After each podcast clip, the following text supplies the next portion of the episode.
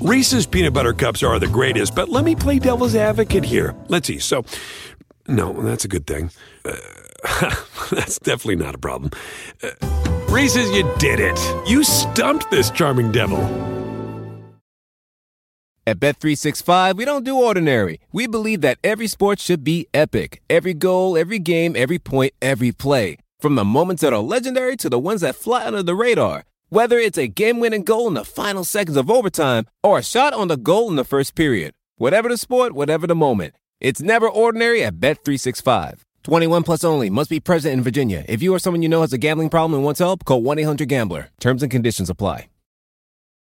Sunday night edition of the pod, and you may have noticed our, our new Sunday tradition here is bringing in a local expert to talk about their team and do a little season review, and if applicable, as it certainly is in this case, look ahead to a, a potential playoffs for that team. And we're gonna bring in Jared Weiss of the Athletic and the uh, Boston Celtics, man. At least uh, in my opinion for this show. So let's uh, let's talk about it here, Jared. How you doing, man? Good. I prepared a bunch of notes about the coronavirus. I guess I must have been prepping for the wrong podcast.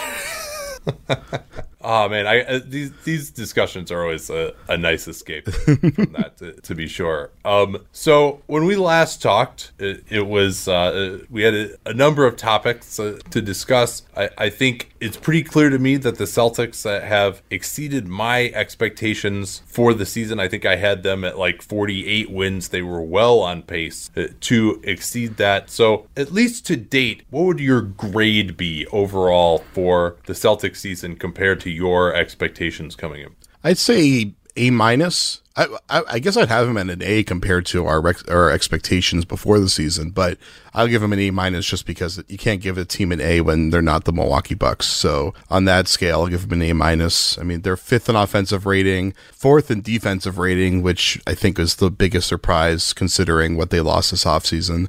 And Stevens figures it out every single year. I don't know how, but he somehow figures out how to get a great defensive scheme going. It's seemingly regardless of yeah. who he has for personnel. Uh, but they they've been cohesive. They've been potent. I mean, they've been kind of everything that they weren't last season, and they were on pace for about 57, 58 wins. So I think I think I had them at 52 wins this year, and that was that wasn't necessarily modest. That was the like the front office, the ownership basically saying that this year was supposed to be a bridge year to contention next season and they're already right there in contention this year. They're obviously not on the same plane as the top tier teams, but they're like just close enough that they are still in contention. So I think that deserves an A minus at the least. I mean, top five offense and top five defense. Usually, that is that's an elite team right there. Yeah, yeah. Usually, that's uh, that's championship contention, and yeah, I think they've exceeded my expectations uh, on offense a little bit, but on defense uh, a ton. And So you, you mentioned Brad Stevens and is that who you give the lion's share of the credit to? Because I, I kind of thought this defense would be in, you know, tw- the 12, 13 range, something like that, looking at uh, their personnel, particularly what they lost at, at center with Al Horford and not really having a defensive stalwart there. So uh, give me like, some of the big reasons for the success uh, defensively. Well, I think the first thing is Theis, and that that name is going to come up a lot. And you know, Daniel Theis is replicating so much of what Al Horford did defensively that it's kind of remarkable. Um, it, I mean, his they've limited it so that his his main function in the defense is as a drop defender and pick and roll, and he's doing it just about as well as Horford did. And Horford was maybe the best in the league at that, and Theis has been pretty close to that. He's just he he reads the screens really well. He positions he positions himself himself just right. He's able to take in pretty much anybody driving on him and go vertical without fouling and contest at the rim. You know, he's not a he doesn't really block that many shots, but he's one of the best in the league at contesting with verticality at the rim and getting a stop. So, I mean, he does he's the, he's like the perfect defender for this system in that he doesn't do anything like really exceptional, but he executes his job pretty much to perfection and he puts in effort throughout the possession and he lets all their really talented perimeter defenders do their job. So it's just been kind of a, per- a perfectly cohesive system this year. Was he always this good? No. Oh, no. It was his first year, he like was getting bullied on the block. He didn't really understand angling and the pick and roll. He would get blown by pretty easily caught on his heels. And then last year, I think things started to change where he started to kind of pick up the scheme better. He started calling out um, the screens. He started calling out what coverage they were going to do. They're a team that ices most of the time, um, and then they switch up in, against certain teams, especially late in games. But they're generally in ice, and the big man has to call out icing really early because that needs to give the guard a chance to get himself into position on top of the screen. And that was something that he wasn't doing that well last year, and this year he's doing it really well, and that's why their pick and roll defense has been so great. So I think he's probably, you know, Tatum gets so much attention for his transformation off, well, really on both ends of the floor, but Theis might have grown the most out of anybody with his role on defense. I thought that he looks much more uh, like his first year. It seemed like his reputation was like, all right, uh, kind of bouncy, skinny backup center, could go up and get some alley oops, finish uh, on the pick and roll. Last year, I thought after he had that surgery at the end of his first year, I didn't think he had the same athleticism. And like that quick pop seems to be back to me now. Do you agree uh, that he seems more athletic this year? Yeah, it's his lateral movement has just gotten so much better. He was definitely dragging a little bit last year. You know, this year it's not just that he can get off the ground, which is his I mean he's he doesn't have a huge vert, but he has a really good second jump. So he can he's really good at leaving his feet and getting back up there and being able to contest if he was biting on an up fake or be effective on the glass. But I think the big thing for him is his hips got way more fluid, so he doesn't get blown by by more athletic players now, and he can actually really stay with them. And his ability to react to you know quick changes in the play has gotten a lot better. So he just he he doesn't he just keeps the ball in front of him, and as a center, that's kind of your biggest responsibility in the modern defensive scheme. Have you had any conversations either with him or people around the organization about how it was that th- this transformation came about? I, I think health is definitely a big part of it. Yeah. Um, he, uh, I mean, he he's not much of a talker. um, and uh, I've I've tried to work that story a few different times. He's given a lot of praise to just Al Horford and Aron Baynes teaching him a lot. And I mean the the big the big storyline with him this year has been his seals on offense, and people have really kind of caught on to that. Um, he's that's become like one of their biggest tools in their offense. But I think one thing that he that he did tell me earlier in the year was just that he learned a lot from Horford on how to kind of read what's happening in a pick and roll early on and how to position himself. And so I think just this year, he probably just, I think, got more reps and opportunity. And I think he just has had enough opportunity in the league at this point that it's kind of settled in for him. So uh, I'm going to skip around my, my outline a little bit here, but he, would he be your choice for the biggest positive surprise on this team this season? Yeah, I think so. I mean, the like Tatum that that whole storyline is kind of crazy, but it's not out of the realm of possibility for his, uh, you know, for for what we're projecting out of him long term. While Theis, I feel like was a pretty known commodity at that point, and it was already old enough and far long enough in his career that you just didn't really see a big change in his capability coming. So to see him kind of transform into one of the top defensive centers in the league, seemingly out of nowhere, I think that was just such a big surprise that while it may not have been the most impactful improvement of the season. It was probably the most surprising aspect of the season. Yeah, I mean, there's no shortage of candidates on this team, as you would expect when they've exceeded expectations as much as they have. I mean, you, you could say Jaylen Brown or uh, Jayson Tatum could be candidates for that uh, on most teams as well. Yeah, I mean Jaylen Brown. I feel bad for the guy because he he's just been overshadowed so much by Tatum and what he's doing. But if Jaylen Brown was on any other team, he'd be seen as this like incredible young prospect, emerging superstar. But he just gets overshadowed by everything that happens with Tatum. Yeah, I mean, I thought at the time that the All Star teams were selected that Brown had as good a case as Tatum did it to make the All Star team. Now then, Tatum went on this awesome run after that, uh, and I'm sure we'll talk about that as well. But yeah, I mean, uh, Brown to me, uh, I think he still should have made it over, say, Sabonis, uh, for example, uh, on the, the East All Star team. Um,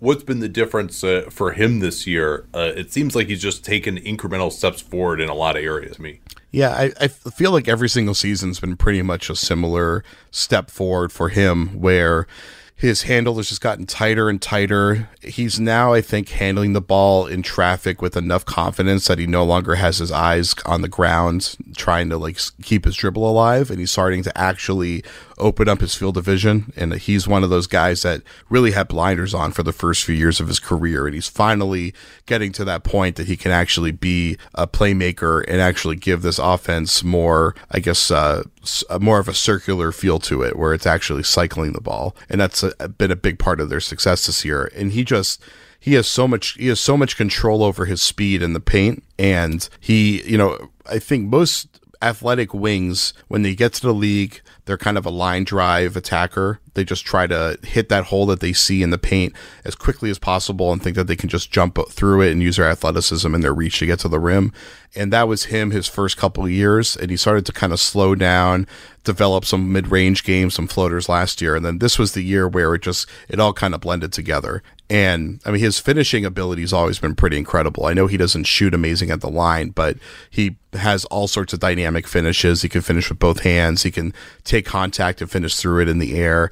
And I think this was just the year where he showed that. I think as time goes on, he gets stronger, gets more confident, gets more ambidextrous, that he's going to be a really deadly finisher.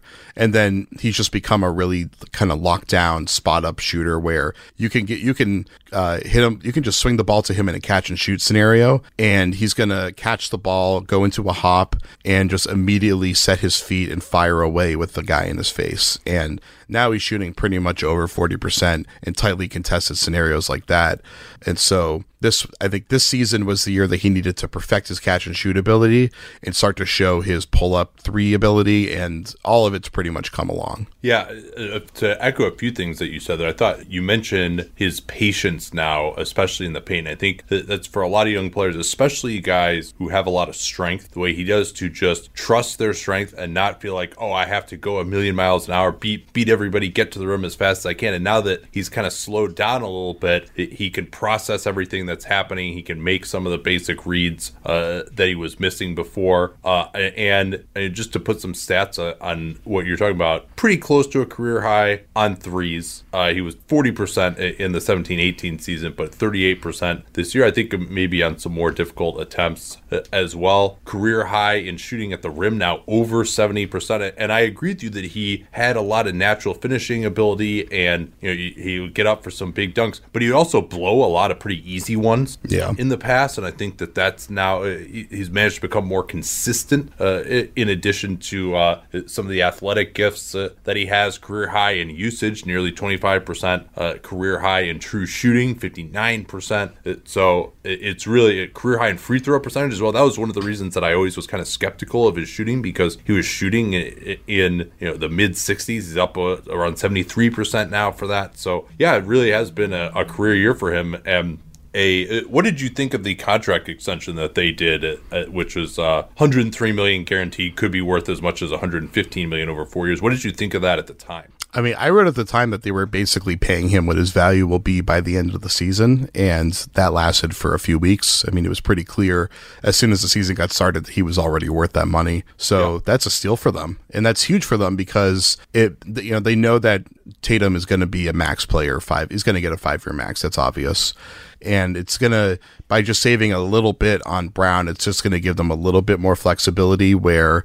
you know they might have like they, they might still be able to have the full mid level this off season, and then just as they go down the road, it's going to reduce that tax burden so much that it's going to give the owners maybe a little bit more confidence in using some of the exceptions that they have or giving bigger contracts out with bird rights down the road just because the hit isn't going to be so bad on the multiplier tax. Um, quick aside here, do you have a a feeling about what this team is likely to spend? I mean, I, I've always felt to them as like, you know, 10 or 15 million above the tax, maybe, but they wouldn't go into this like crazy Warriors Brooklyn Nets style of spending. Oh, I, th- I think that they will. I mean, the Warriors are pushing the the the word crazy beyond its bounds at this point when it comes to spending. So yeah, um, you know the Celtics don't have a new billion dollar stadium opening up, although they are they are completely revitalizing that neighborhood, and they seem to have their their hands in a lot of the projects going on, from what I've heard. So maybe they are getting enough revenue coming in from the refurbishments around the stadium that they're gonna be able to afford to go really deep into it, but I mean, they've they've always been pretty adamant that they would spend whatever they need to spend to build a, a, dynasty team, and they've been working on on building a dynastic team for a long time. Like their original like 10 year plan a couple years ago was have a team that can contend right now and then transition to a team built around Tatum and Brown that could that can then again contend in a few years. And they're they had to kind of push past phase 1 pretty quickly and get into phase 2 but they've always they've always been in a situation where they're expecting to be pretty close to the tax for a long time and then eventually have to dive deep into it. And so I mean, right now they have four max players on their roster, so they I think they're pretty committed to having to spend as much as they can. So I, I, would expect that they would probably be willing to go into the 200s at some point, but I think they would have to. I think it's just it's kind of like most owners in the league. It's like you have to prove that you're competing for the title every single year to be worth it, and they're getting pretty close to that point. Yeah, uh, next year should be pretty interesting. They don't have a lot of flexibility. They project to be well into the tax, uh, about 10 million into the tax, uh, including their draft picks, uh, and uh, assuming that Hayward opts in. So you, are really you're looking at, uh, and then if the tax goes down, then we could be looking even more. So, and that's with you know they'll, they'll have a lot of players. I don't think I don't expect a ton of turnover on this team unless it trades. You know they're not going to be, but I, I could see them maybe not using the full taxpayer mid level this year. Um, you know, maybe some of that would depend on whether Kanter opts in, whether he comes back or not uh, as well. Um, all right, let's take a quick break here, and then we, we got lots more to get to with Jared in just a second. Okay, so I got a little sidetracked, but it, but I wanted to get to some of those topics with you. What are the biggest things that the team has learned about itself this year? Uh, I think the value of clearly defined offensive roles has been a pretty uh, pretty strong lesson that's been learned over the past year. You know, last year there was Kyrie and then everybody else pretty much, and that got really messy. And this year it's been Tatum is the closer. He's pretty much established himself as the closer and the go-to scorer. Jaylen Brown has settled in pretty nicely around that they're very lucky in that they've brought in a point guard who's been taking way too many shots most of his career, and he's pretty happy to just sit back and take what comes to him and then pass it as much as he needs to. And they're still getting him his shots in. Hayward is probably the only person that is, I mean, unfortunately, it's just always going to be this way for him with this team. But Hayward's the only guy that I think wishes he could get a little bit bigger role in the offense. But he's still getting his fair share, so it's not like he's completely marginalized the way that he was last year. So I think because of that pretty clear hierarchy that they have this year, as long as Tatum is stepping up to the plate and fulfilling his role, they've been in great shape. Yeah, and that's really when the when they took off because Tatum to me did not have the greatest start to the season. You know, his true shooting is ho- hovering around you know 50, 51 percent for a lot of the year. And then he started going crazy with those threes, and the step back three pointer has become this huge weapon for him. Uh, he can do it going either direction, but especially deadly to his left. Um, it is what he was doing over the last month and a half or so. Is that sustainable to you, or is that a little bit over his head?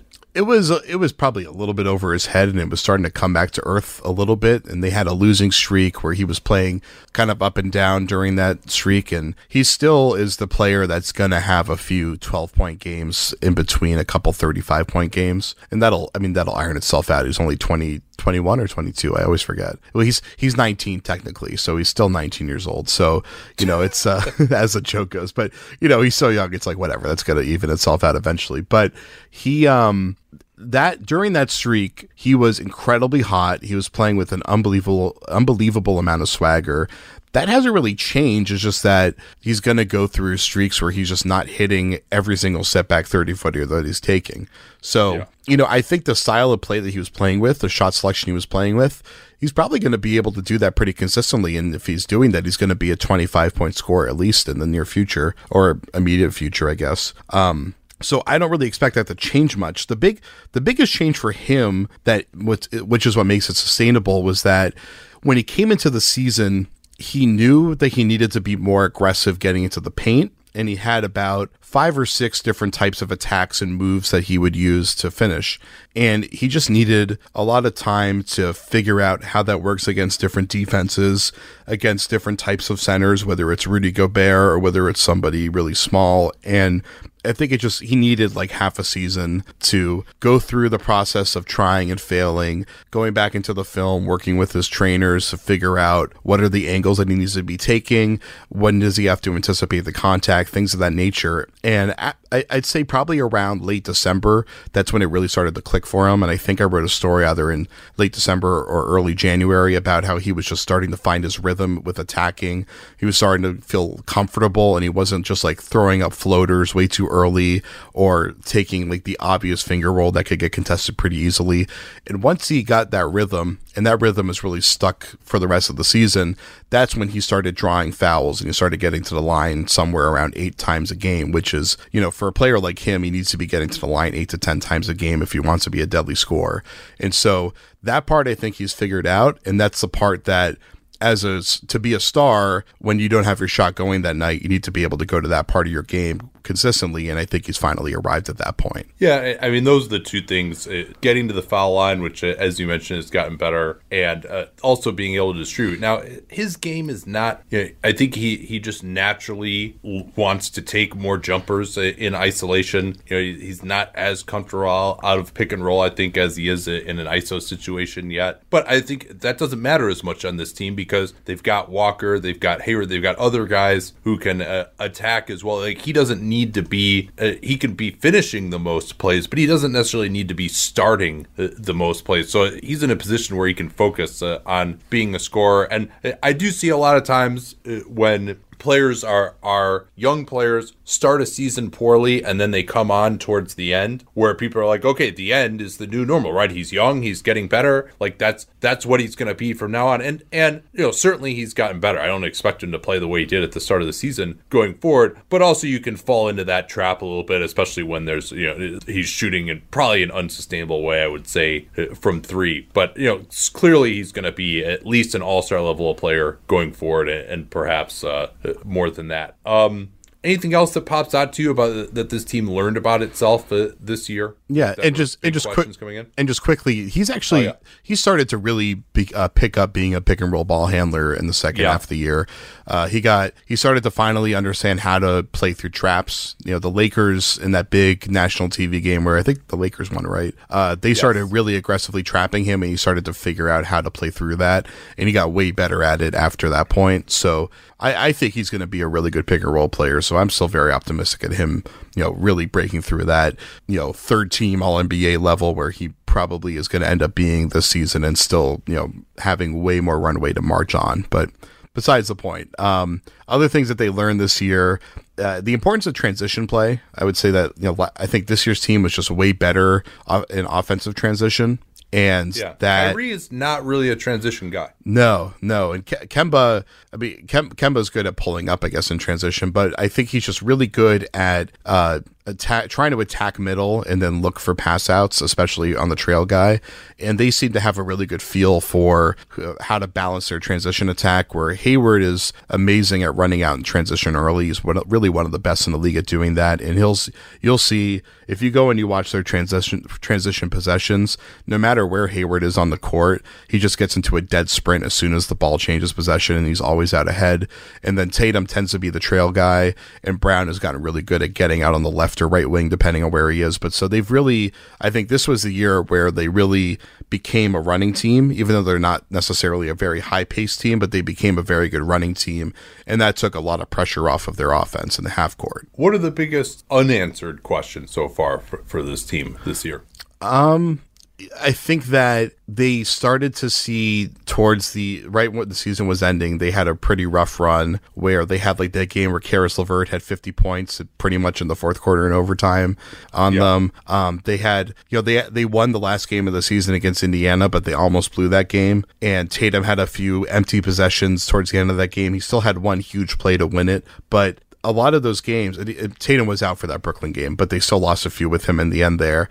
And in those games, they were Tatum was kind of taking a lot of liberties with his role. He was running a lot of ISO or early pick and rolls, going into a shot pretty early, and it seemed like there was a little bit of exacerb or a little bit of exasperation from the rest of the team that Tatum was going a little bit too much into hero mode and crunch time. And for about a month and a half before that, Tatum was doing that and he was hitting every single shot and they were winning pretty consistently.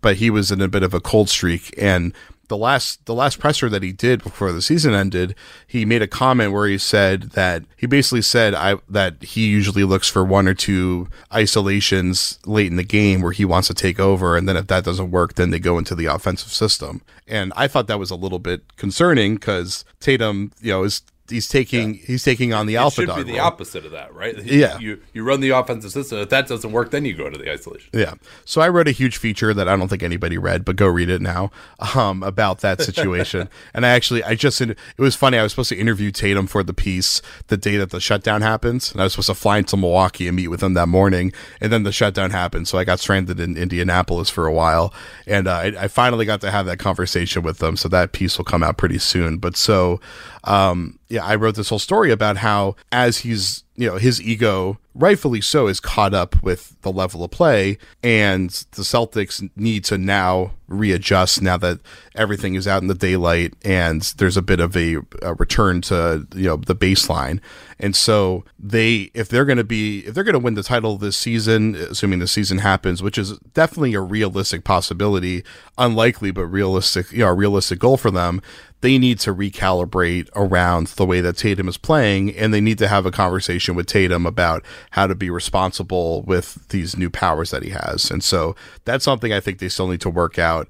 Marcus Smart needs to be a part of that conversation too, because Smart is ironically one of the biggest gunners on the team and really in the league, and he earns himself a ton of leeway. But he also he takes a lot of reckless shots, even especially late in the game, and it's not that they're necessarily bad shots as much as that it's it's a little too much of a heat check when there should be more patience to try to make a better shot happen. And he gets away with it for the most part but it definitely frustrates a lot of his teammates a lot of the time but of course he'll do 30 plays throughout the game that make up for it so you can't really you can't really get in trouble for it. But they're at a level where they have to be perfectionists because they're just close enough that if they really do play perfectly they could actually win the title yeah uh, smart is interesting. I mean, last year probably deserved praise for the amount that he throttled back his role, went down to about 15% usage, and frankly, that's uh, that's about right to me. And unsurprisingly, uh, had his only season with a true shooting over the league average. This year, he's right back around 52%, and the usage is right back where it was uh, in previous years. And now part of that is that he has that point guard role on the second unit, which are some relatively offensively challenged groups. But yeah, I mean, he'll take some shots late in games, and who knows, maybe he won't even be out there late in games if they are fully healthy at some point, which I think the amount of injuries they had this year has actually been under discussed because they win anyway, and it's very impressive. Um, and they've had to go into their bench uh, with which is relatively unproven, even though they have all these four really good wings. Um, so yeah, I, I agree with you. I mean, they're he definitely takes. You look at the stats, like, all right, he's not shooting that much, but he takes some pretty cringe-worthy attempts at times. Um, and, but the important yeah, the, the, important thing is that he's also hit like 10 game winning shots this season too. so it's that's the problem with Smart is that he'll take he'll take a contested 30 footer with 10 seconds left and hit the shot to give you a chance to win it. So it's like he puts up these ridiculous shots but he hits them just enough that it's still it's still worth having him out there in those situations. What do you see as this team's biggest issue going into the postseason? Uh, probably the the drop off in the quality of their players once you get past Smart, and maybe, and I guess that that issue is mitigated once you get to the playoffs because everyone's playing thirty six to thirty eight minutes a night. Um, you know, like this season, it was their core, like their their four star players were playing somewhere between 32 and 35 minutes. Smart plays about 32 and a half. Theis plays, I think, about 24 minutes a game. And I'm assuming that Theis is just going to be playing probably in the low 30s when they get to the playoffs. And so I guess the question is does that mean Smart's going to be playing like 40 minutes a game or so?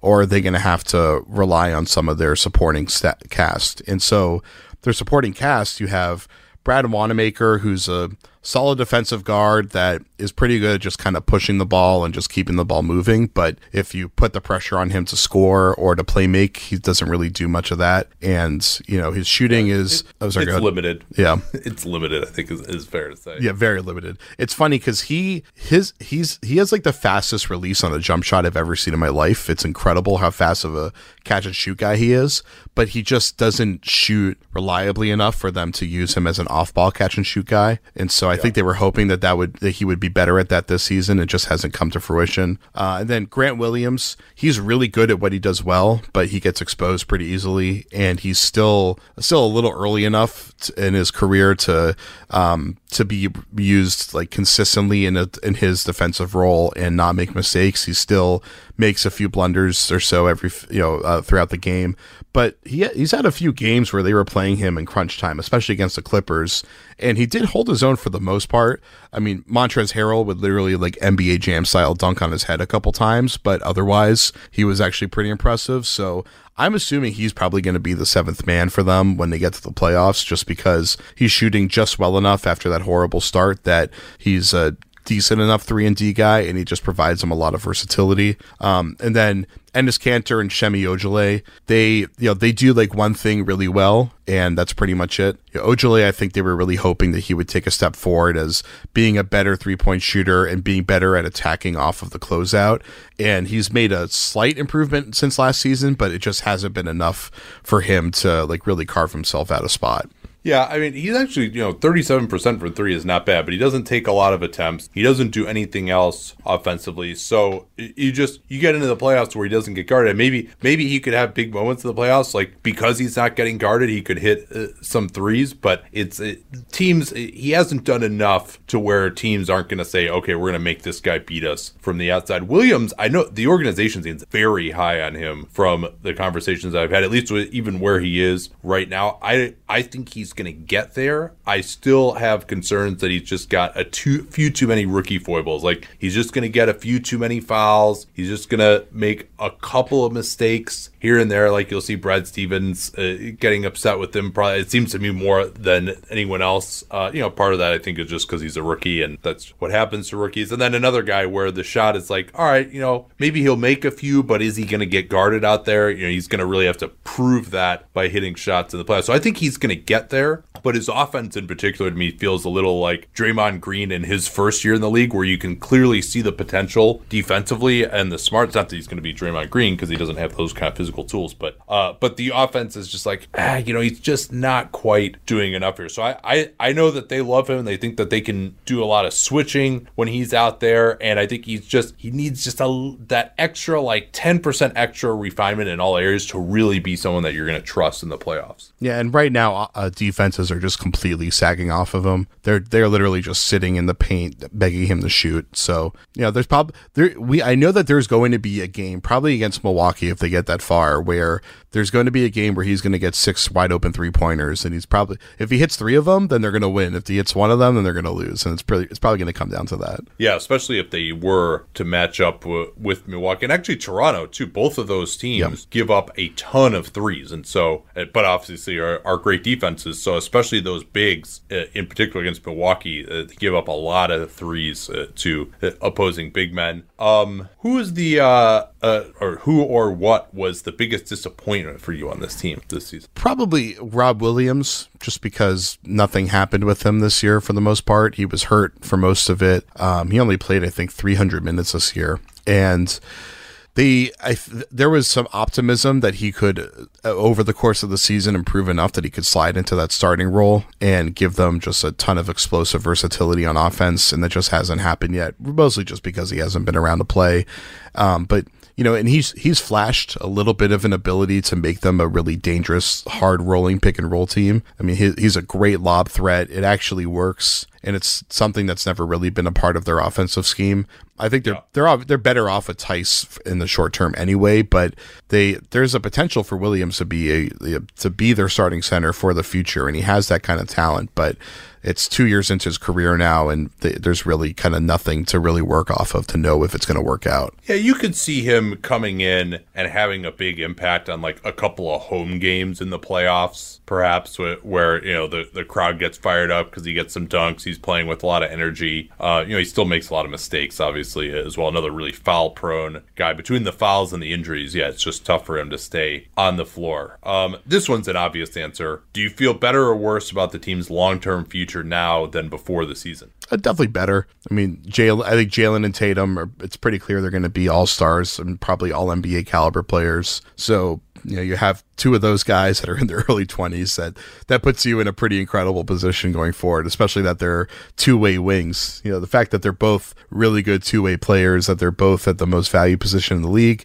yeah that makes you pretty optimistic about their future. Uh, and smart for for the negatives that i said about smart uh, one he's proven to be you know, he might be the best non-center defender in the NBA now. And I actually, I actually have a piece coming about it's something I, I want to ask you about later, but about whether or not we should be valuing guards like Smart more heavily now with the way that the game is played and the emphasis on point guard shooting and stuff like that. So that'd be an interesting conversation to have later. But you know, Smart's only 26, so he's just starting to enter his prime and I still ex- expect him to continue to improve offensively. And he's he's improved as a perimeter scorer, even if his shooting numbers are down. He, the types of shots that he takes are much more difficult shots than you you would expect from someone that shoots that percentage. So I think while he's not shooting at league average, if he was taking league average uh, caliber shots, he'd be shooting a lot better.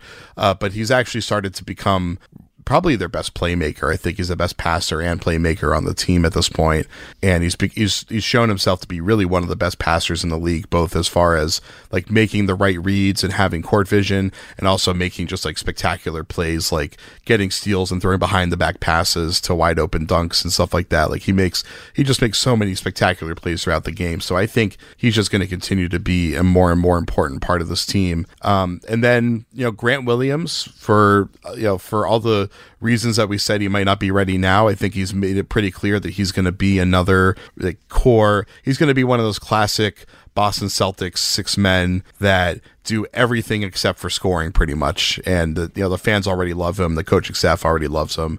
And then Romeo Langford, we haven't even talked about him yet. He actually he's he I think he just turned twenty. He um about halfway into the season started to show that he's actually a pretty good on ball defender. And I, have had a few uh, teammates of his say that they think he's actually their best perimeter on ball defender on the team right now. He's really good at wow. mirroring people. He's got great lateral quickness, really good balance. He's really good at getting skinny over screens. And so Stevens, about halfway through the year, started putting him into the main rotation uh, off and on and using him as a specific defensive assignment against mostly off ball guards that were getting thrown into screens and stuff like that. And he did a really good job with it. And he's just yeah. he's just shooting well enough to to be able to be kept out there. I, can't quite put him above Marcus Smart personally, but I, I was impressed, especially for a rookie. I thought he showed uh, in so, some of the games that I saw before the hiatus uh, some pretty decent awareness as a help defender at times. And he's going to make mistakes, but you don't see rookie guards at six five, six six coming over and actually making plays and help defense very often. Uh, and I saw him do that. Um, and Stevens hates yeah. Stevens hates playing rookies out there. If he had if he had his way, he could put a rookie in on offense, and as soon as the ball turns over, quickly like hockey sub him out. That's just the way Stevens is. Uh, he he just loses his mind when guys make mistakes on defense, and every single one of these like guys like Tatum, uh, Brown, especially Brown, uh, guys before him like Smart and Rozier, like they got they got a ton of pressure, a ton of like you know Stevens would yell in their faces. He would you know kind of like everything that you have thought about Stevens as a stereotype, he is the opposite when it comes to rookies making mistakes on defense and the way that he treats them. And Romeo has gone through the ringer of that and he's come out the other side of it pretty well. And same thing with Grant Williams. So the fact that they're getting those opportunities, I think, says a lot about how they're performing. Even Hayward, I think, has exceeded expectations this year. I mean, he did have that time that he missed, and there is some discussion of, problems with the foot, but he seems to have come through that reasonably well. And when he was out there, he performed. You know, he didn't have the highest usage. You mentioned that, but you know, he's still. I think he might be their best passer personally, and uh, he uh, has scored very efficiently this year. So, and he gives them a, a nice mid-range element, uh, floater element. He, he, shoots pretty well on those uh, that they don't have uh, elsewhere in the offense. So, um, and uh, I mean, it's it's interesting that we haven't discussed Kemba Walker that much because he was obviously he was supposed to be by far the best player on this team this year, and I mean he's been solid, and I think he provides an important element, but he also he's kind of been overshadowed by some of these other guys. Yeah, I mean, it's just that Tatum has turned into a two way monster, and so Kemba's been naturally overshadowed. But Kemba's been he has been exactly what they wanted. He's been great. He's been for one a huge upgrade over Kyrie. Because they they don't they don't really need the spectacular individual shot making that Kyrie can give you. Like that's just not that's that clearly last year was you know, kind of throwing off the offense, and then this year with the way that Tatum and Brown and even Hayward are scoring, they don't really need that. What they need is a reliable pick and roll playmaker that plays good defense, which Walker has been very good defensively this year. He Yeah, like, within his capabilities, he definitely tries. Yeah. which is, uh, I mean, Kyrie is probably more physically capable than him with his size, but uh, Walker is much better. Yeah, but Walker executes the pick and roll scheme well. When he gets when he's out of the play, he doesn't just like start running back on offense. Like he still he still gets into the fight. He's really aggressive, trying to you know dig in on double teams, trying to get onto the boards.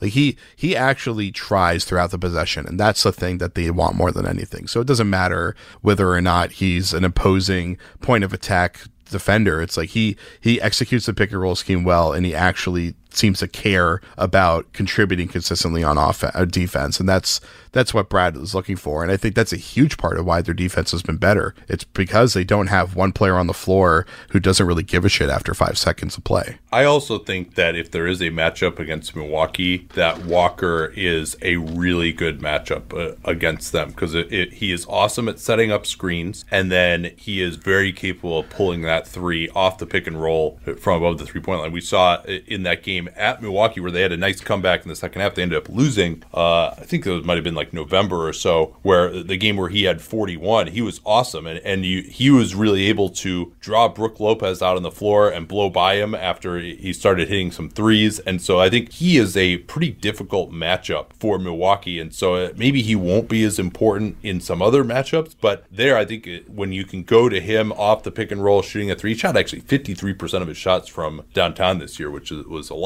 But that's that's the element that he provides that I really like uh, against that Milwaukee team. Yeah, so that that was the uh, the, the mid January game where they lost, I think by five. Oh, yeah, yeah. So that that game was a I was at that game. It was a pretty remarkable game because they were down by I think it was I want to say like seventy six to fifty eight at halftime, and it was Yeah, just a that sounds right. it was a it was like by halftime we were like okay so the Celtics are really good but they just they don't say in a prayer against Milwaukee and I think I, I think I tweeted in, in the first quarter the Celtics are going to have to take 53s in this game if they want to have a chance to come back and sure enough they took I think 49 threes in the, in the end and they just almost got there and in the first half of that game and really the first few games, Kemba just got swarmed by their defense and the length was killing him and it just completely took him out of his game. And that was the game where he figured it out. And I, I think it was just that he realized that if he attacked quicker over over the screen that he could get there just before Milwaukee was in position, and that would either force them, that would either give him that isolation opportunity,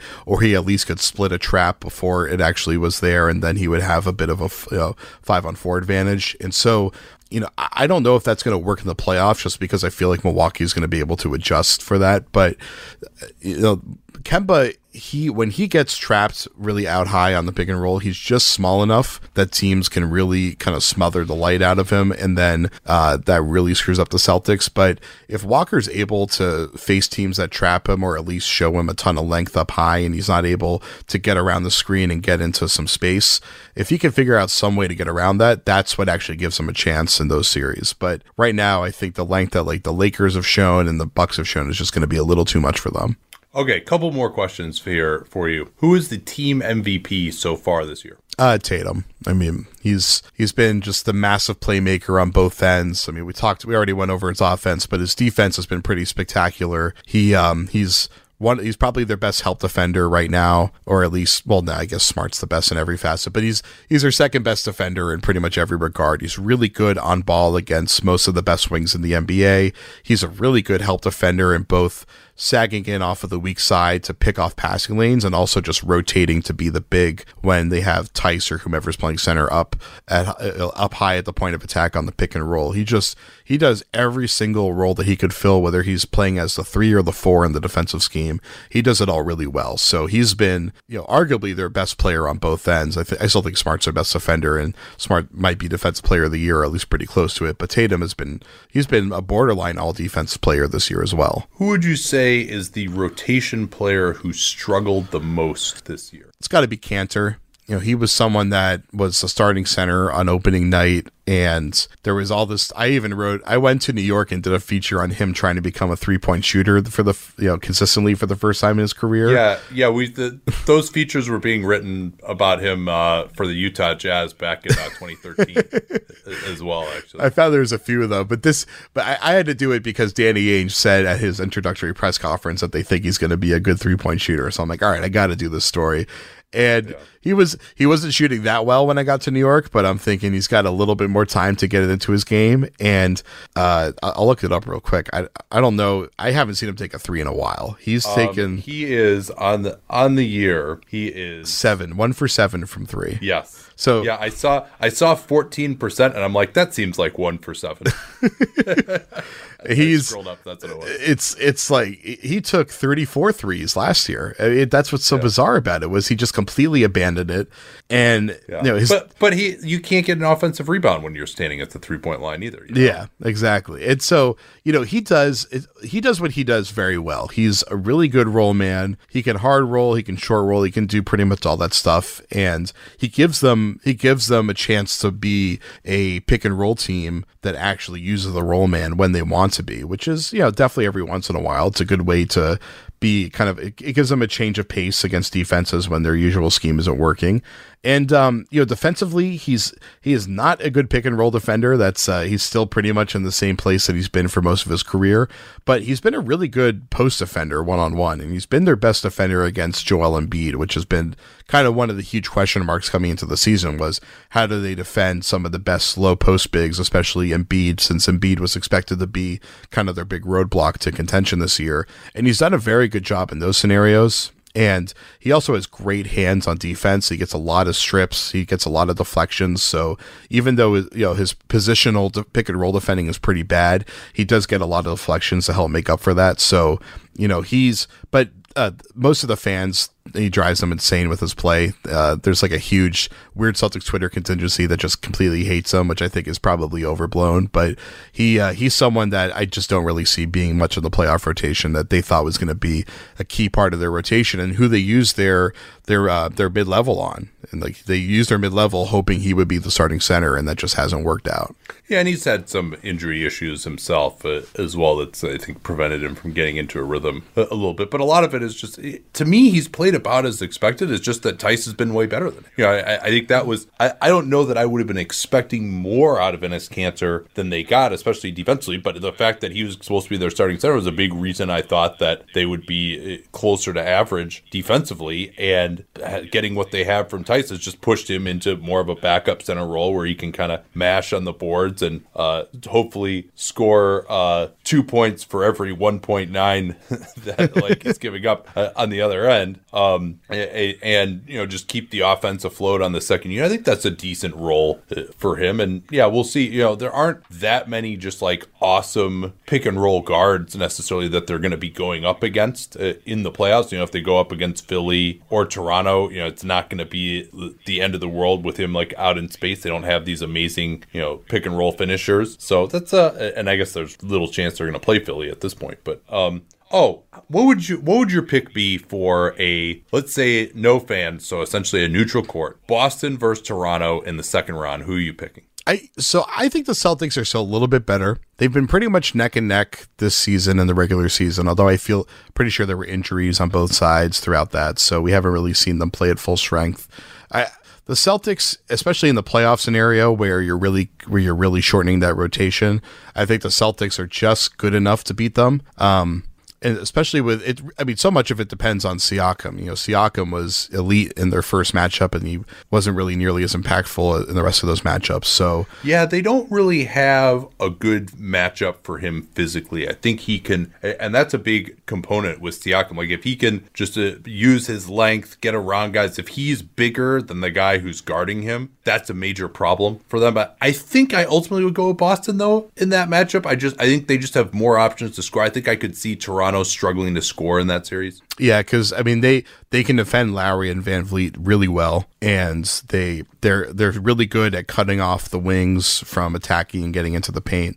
They're just so good at preventing teams from getting into the paint, and that's what I think that's what really makes Toronto dangerous. Is if you can allow Lowry or VanVleet to get that kind of penetration, they can that's what they can really open you up. And then Gasol has never really been that successful against them. He um and Ibaka's actually given them fits, and that's another area where they just don't have somebody that can physically compete with Ibaka when he's really impactful in the paint. But it probably mostly comes down to are you putting Tatum on on uh, Siakam and can Tatum hold his own? Because Tatum's the person that has the physicality uh, or has the length and athleticism to handle Siakam, and he's improved enough as a defender this year that he could probably handle the physicality for the most part. But when Siakam is really at 100% energy level, there's just nobody that could really keep up with him. Yeah, there's a lot of interesting matchups. I mean, I think Anunoby guarding Tatum in an ISO, there might be nobody else in the league I would rather have guarding Tatum uh, in isolation. So I think that's a, yep. a, a, good matchup for Toronto. And Siakam, you know, Boston doesn't have a perfect matchup uh, for him. But obviously, I mean, Boston just has more offensive talent. I do agree that there are some things that Toronto does that can cause problems for Boston, though, like it, Toronto's rim protection. Like when Boston can't get to the rim uh, thing, uh, and they're so dependent on shooting, like that that could be an issue. But I, yeah, I mean that it could go either way. I think if Toronto had home court, I would probably pick Toronto in that series. But it looks like there's not going to be a home court uh,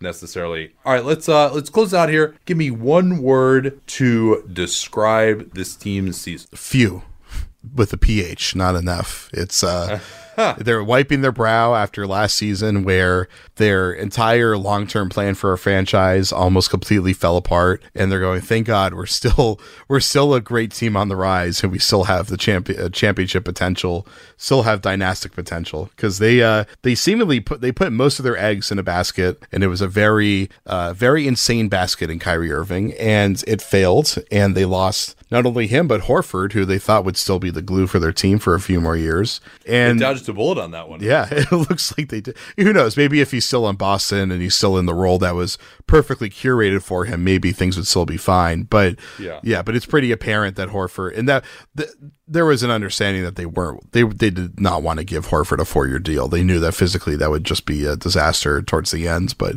um, they they're in better position, I think, long term now than they were last before coming into last season. And coming into last season, they thought that they were going to have a potential dynasty on their hands. So yeah, I think they're just it's relief. It's whew, it's uh you know they still have a great future ahead of them. They're I think they're the either youngest or second youngest team in the NBA, and they're already competing for the finals. And their best players are getting better and better, and are still relatively early in their development. So it's there. It's still very optimistic in Boston, but who knows? It could all fall apart based on the way that things have been going the last few years. Maybe something a plane's going to land on the practice facility or something like that. Who knows? Yeah, but no, I mean when you have a young core like they have now, I mean and this will be something to talk about maybe in the off season of just like uh, what the hell they do with these three draft picks. I don't think they want another three rookies. They can't. They are they they team. just added five rookies last year. They they got to get rid of them.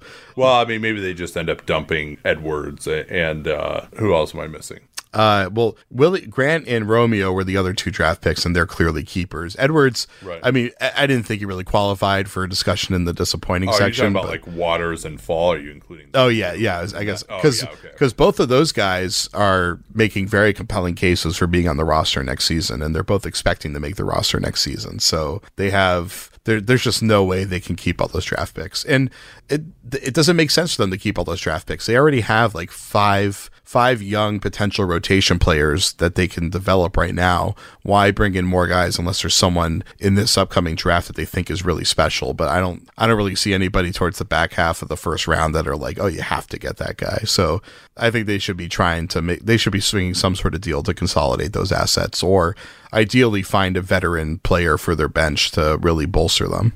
Yeah, as of now, they project to have the 17th, 26th, and 30th picks uh, in the first round. All right, thanks a lot, man. Uh, we appreciate it. I'm uh, I'm gonna actually go read your uh, your Tatum late game feature right now. You're correct. I did not read it. I was uh, more concerned you? with the world ending at that time, but uh, but now now at, at, least it seems to that seems to have been staved off for another couple of weeks, so I, I can read a little more basketball stuff. Well, hey, read it before the world ends. That's what I say about most of my articles. All right, man. Thanks. This was, this was great. We appreciate it. Have a good one. Thanks, man. Reese's peanut butter cups are the greatest, but let me play devil's advocate here. Let's see. So, no, that's a good thing. Uh, that's definitely not a problem. Uh, Reese's, you did it. You stumped this charming devil.